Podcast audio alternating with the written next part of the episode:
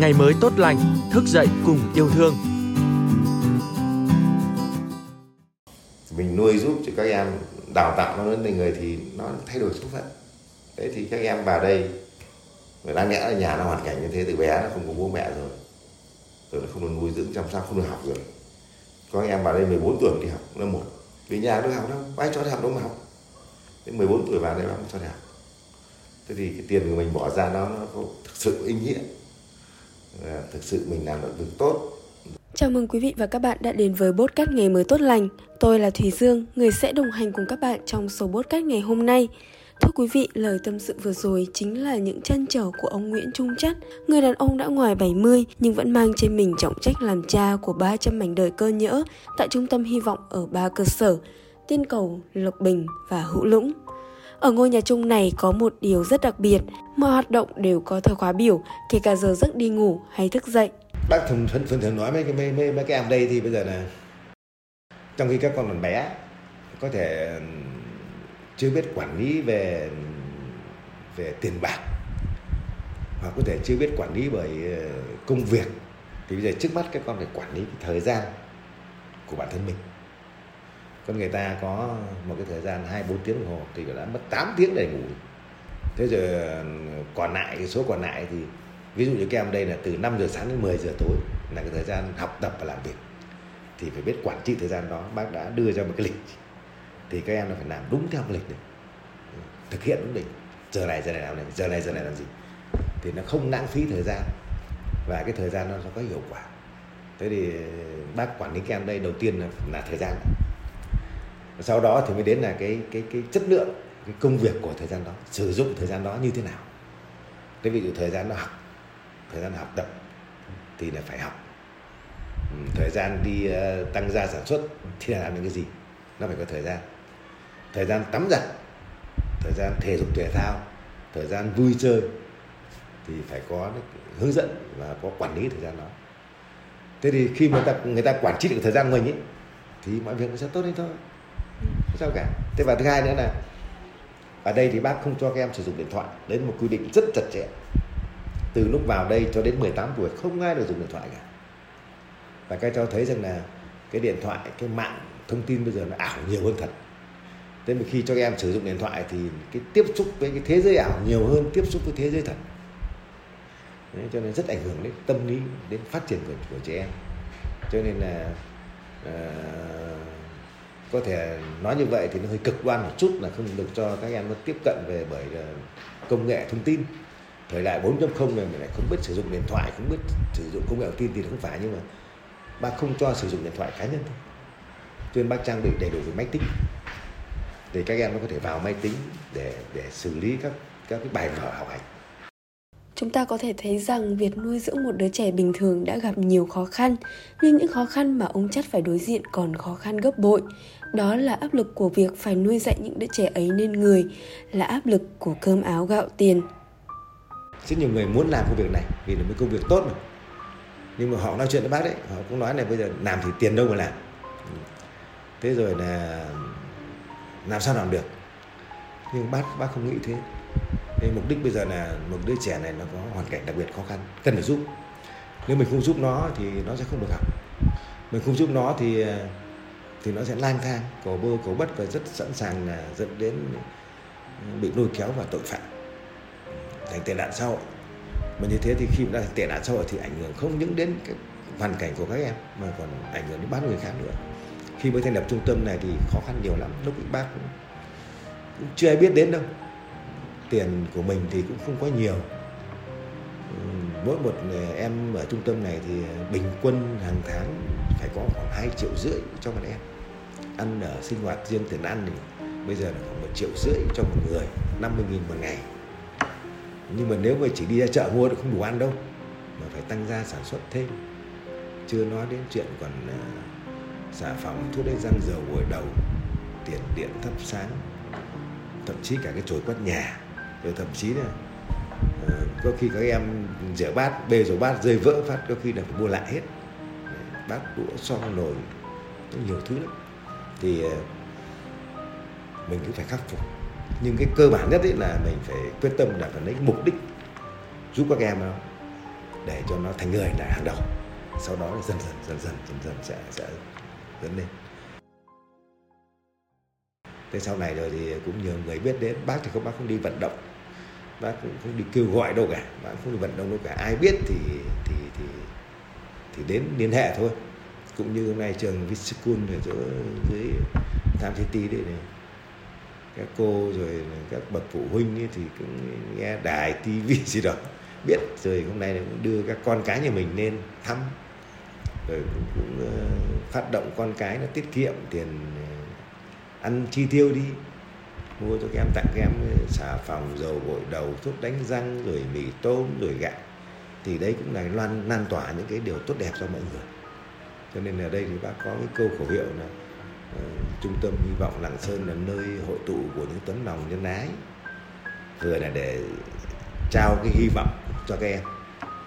Nhưng mà vừa cũng là nơi để hội tụ tập hợp những cái tấm lòng tốt đến đây để giúp đỡ những cái những trẻ có hoàn cảnh khó khăn hơn nhưng có lẽ hơn tất cả là người đàn ông này luôn yêu thương những đứa trẻ dù không cùng máu mủ với mình một cách chân thành, không mưu cầu nhận lại.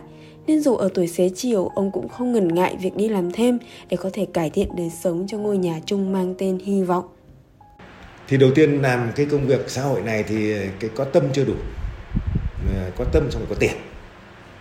Thế thì mình không phải có tiền tất cả được. Mình không thể có tất cả được, mình có phải có phần chính. Những cái phần chính ở đây là bác phải nói được, là tiền của bác. Ừ, ví dụ bây giờ bác vừa nói đến là các em đi bình quân mỗi một tháng hết mỗi người khoảng 2 triệu rưỡi. Nếu quy ra tiền, thì ít nhất bác phải còn một nửa. Một nửa đấy là tiền của bác. Thì bác có cái tiền bác cho thuê nhà, bác có từng nguồn tiền của gia đình, tài chính của cá nhân, tiền lương hưu của bác. Ví dụ rồi đôi khi bác phải vẫn phải đi làm để kiếm tiền. Ừ, phải làm thêm các công việc để kiếm tiền thì để có cái tiền thì mới, mới đảm bảo được. Chứ còn nếu mà trông chờ và để mọi người đến ừ, cho quà rồi tặng thì cũng phải là, là, là nó, nó, nó, nó, nó đảm bảo chắc chắn. Vì cũng có khi mà ngày lễ ngày tết ngày tết trung thu mùng 1 tháng 6 tết trung thu tết nguyên đán thì mới có các bạn khách đến thăm rồi cho cái cháu gạo nước mì tôm dầu ăn dầu gội đầu chứ không phải lúc nào có người nhưng còn bọn trẻ đây thì nó phải ăn uống ăn uống sinh hoạt ăn ở là thường xuyên. Đấy, các em đi học cũng chỉ biết là cái phần chính thôi học phí được biết. Quỹ cha mẹ học sinh quỹ xây dựng trường. Nhưng mà tiền mua đồng phục tiền mua sách giáo khoa tiền mua đồ dùng học tập rồi quỹ lớp quỹ đoàn quỹ đội bác có phải đóng góp. Nhưng cái đó là phục vụ cho cá nhân các em. Thì vẫn phải có. Thì cái đó là cái phần chính phần cứng cái là mình phải có dù còn nhiều khó khăn, thế nhưng những con người nơi đây vẫn gắn bó với nhau bằng thứ tình cảm thật giạt rào. Có thể ông Nguyễn Trung Chất không giàu có về vật chất, nhưng tôi dám chắc rằng tình cảm ông dành cho những đứa trẻ nơi đây giàu có không thua bất cứ điều gì. Thực ra thì ở đây thì ai cũng có một cái tình cảm nó rất là đặc biệt đối với bác Nhưng mà để nó để gọi là bố thì chỉ có một hai em nhỏ nhỏ Như là sơ sinh rồi mới vào Chập chững bắt đầu tập nói thì gọi bác là bố thôi còn bọn chị hiện tại thì hầu như tất cả các em nếu mà đã lớn rồi thì gọi bác là bác. Mà chắc chắc chắn là trong thâm tâm mỗi người thì đều đều cảm thấy là bác là một người người cha thứ hai ấy, người cha cũng như là người mẹ của mình. Bởi vì rõ ràng là bác hy sinh rất là nhiều cho bọn chị.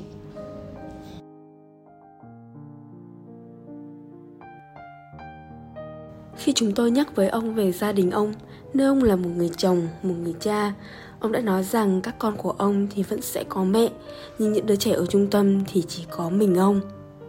Các cụ dạy rồi, trẻ để chạy cậy cha, già để cậy con. Đấy là các cụ ngày xưa dạy thế. Đấy, các con của bác thì ờ, có vấn đề gì thì ở nhà còn có mẹ, có bố, có mẹ. Bác đi vắng thì còn có mẹ. Nhưng mà các em ở trên trung tâm này thì bác vừa là bố vừa là mẹ không như là bố là mẹ là người thầy đấy cơ. Nhưng bác không có mặt thì không có ai. Thế nhưng trong lúc mà các em nó cần có bác thì bác vẫn phải phải, phải đi thôi. Vì đấy là trách nhiệm của những người làm cha làm mẹ. Dạy con cái tuy bác không sinh ra các em ở đây nhưng mà bác đã nhận ở đây nuôi dưỡng như con cái của mình rồi. Mong muốn cho các em nó trưởng thành. Không phải là để sau này các em nó phải trả công bác. Mà mong muốn là các em lớn trưởng thành trong một điều kiện tốt nhất mà bác dành, có thể dành được cho các em. Để sau này bác cũng hy vọng, đấy, trung tâm hy vọng như vậy đấy, và bác cũng hy vọng là các em nó sẽ trở thành người tử tế ừ, tốt cho bản thân nó và nó sẽ giúp được cho nhiều người khác nữa, cũng như mình đã, bác đã giúp cho các em nó ai cũng muốn được sống trong một xã hội tốt đẹp thôi. Nhưng mà cái xã hội mà muốn tốt đẹp thì phải có con người tốt đẹp.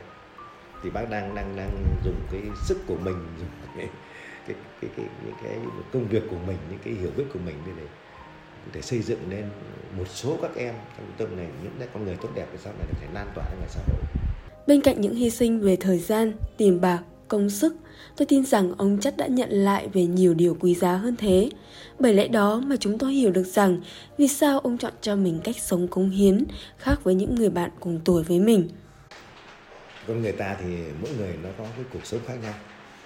Cái lẽ sống của con người nó khác nhau lắm. À, cái nghề nghiệp cũng vậy, nghề nghiệp thì người thích ờ, làm diễn viên, người thích làm cầu thủ bóng đá, người thích làm doanh nhân thì mỗi người có cái thích khác nhau. Hay là nói là đam mê khác nhau đấy. Cái cá nhân mỗi người vậy người thì thích hưởng thụ người thích cống hiến. Các cháu cũng có thể được biết có những người rất thích khoe mình đi đến chỗ điểm này điểm du lịch này điểm du lịch kia. Nay thì ở Paris mai thì ở Berlin ngày kia thì ở New York chẳng hạn ví dụ thế. Thì người ta thấy đó là là thành tích người ta cần phải khoe ví dụ thế. Thì đấy nó không không không phải là là, là, là, là, là sai nhưng cái đó là cái lẽ sống của mỗi người. Thế thì bác thì cuộc sống của bác thì bác chọn cái sự cống hiến. Có nghĩa là thời gian sức khỏe tiền bạc của mình giúp được người nào. Ngoài việc no gia đình ra nữa là no gia đình với con cái cái gì nên là trách nhiệm nghĩa vụ là đạo đức. Thế còn ngoài cái thời gian đó sau khi mình lo cho gia đình rồi là con cái ổn định rồi tạm ổn rồi thì mình dành cái thời gian dành tiền bạc dành công sức để mình giúp đỡ xã hội. Thì đấy là cái gọi là sự cống hiến. Mình không có đòi lại cái gì cả. Mình không yêu cầu những người mình giúp đỡ cái gì cả. Các em ở trung tâm vậy thôi nó nên bác không yêu cầu. Phải, phải, phải trả ơn gì bác cả thì đấy mình cống hiến cho xã hội thôi. Cái gì ừ, bác suy nghĩ được mình sau khi mình mà có không còn sự tồn tại ở trên cái nơi trần thế này ở có đời này thì những cái điều tốt đẹp mình để lại để nó, nó phát huy được cái giá trị đó thì nó có ý nghĩa hơn. Và bác cũng muốn rằng là sau này các con cái mà bác sinh ra ấy, thì đến một lúc nào đó đến cái tuổi nào đó rồi khi đã, đã đầy đủ ổn định về kinh tế rồi, thì cũng sẽ dành thời gian làm với bác thì để cho cuộc sống của mình, cuộc đời mình ý nghĩa hơn. Người ta này này, cứ mỗi một ngày bạn nghĩ rằng này mỗi ngày nào đâu mình chỉ tốt, thì có thể là tối ngủ ngon hơn. Rồi mình thấy cuộc đời nào mình nhiều việc tốt thì thanh thản hơn. Thì người ta thường nói này hạnh phúc của mình là, là mang lại những điều hạnh phúc cho người khác mà. Các em đây nó khó khăn nó phải ăn đói mình cho nó phải ăn no. Nó không đi học mình cho nó đi học. Nó có thể sau này không được trở thành người tử tế mình tạo điều kiện dễ dỗ để thành người tử tế. Thì chắc chắn là điều đó là điều tốt cho các em. Nhưng mà đấy cũng là những điều hạnh phúc Thưa quý vị và các bạn, mỗi chúng ta đều có quyền chọn cho mình một lẽ sống riêng và sống cống hiến cho đời chính là lẽ sống mà ông Nguyễn Trung Chất đã lựa chọn. Thế nhưng, bên cạnh việc giúp đỡ người khác, chúng ta cần có trách nhiệm với lòng tốt của mình, với chính những mảnh đời mà chúng ta cứu giúp. Chúng tôi hy vọng rằng chúng ta sẽ không chỉ tạo nên nơi hội tụ những tấm lòng nhân ái như ông Nguyễn Trung Chất, mà chúng ta hãy góp một phần lan tỏa lòng nhân ái tới nhiều người hơn. Cảm ơn quý vị và các bạn đã lắng nghe. Chúc quý vị và các bạn một ngày an lành.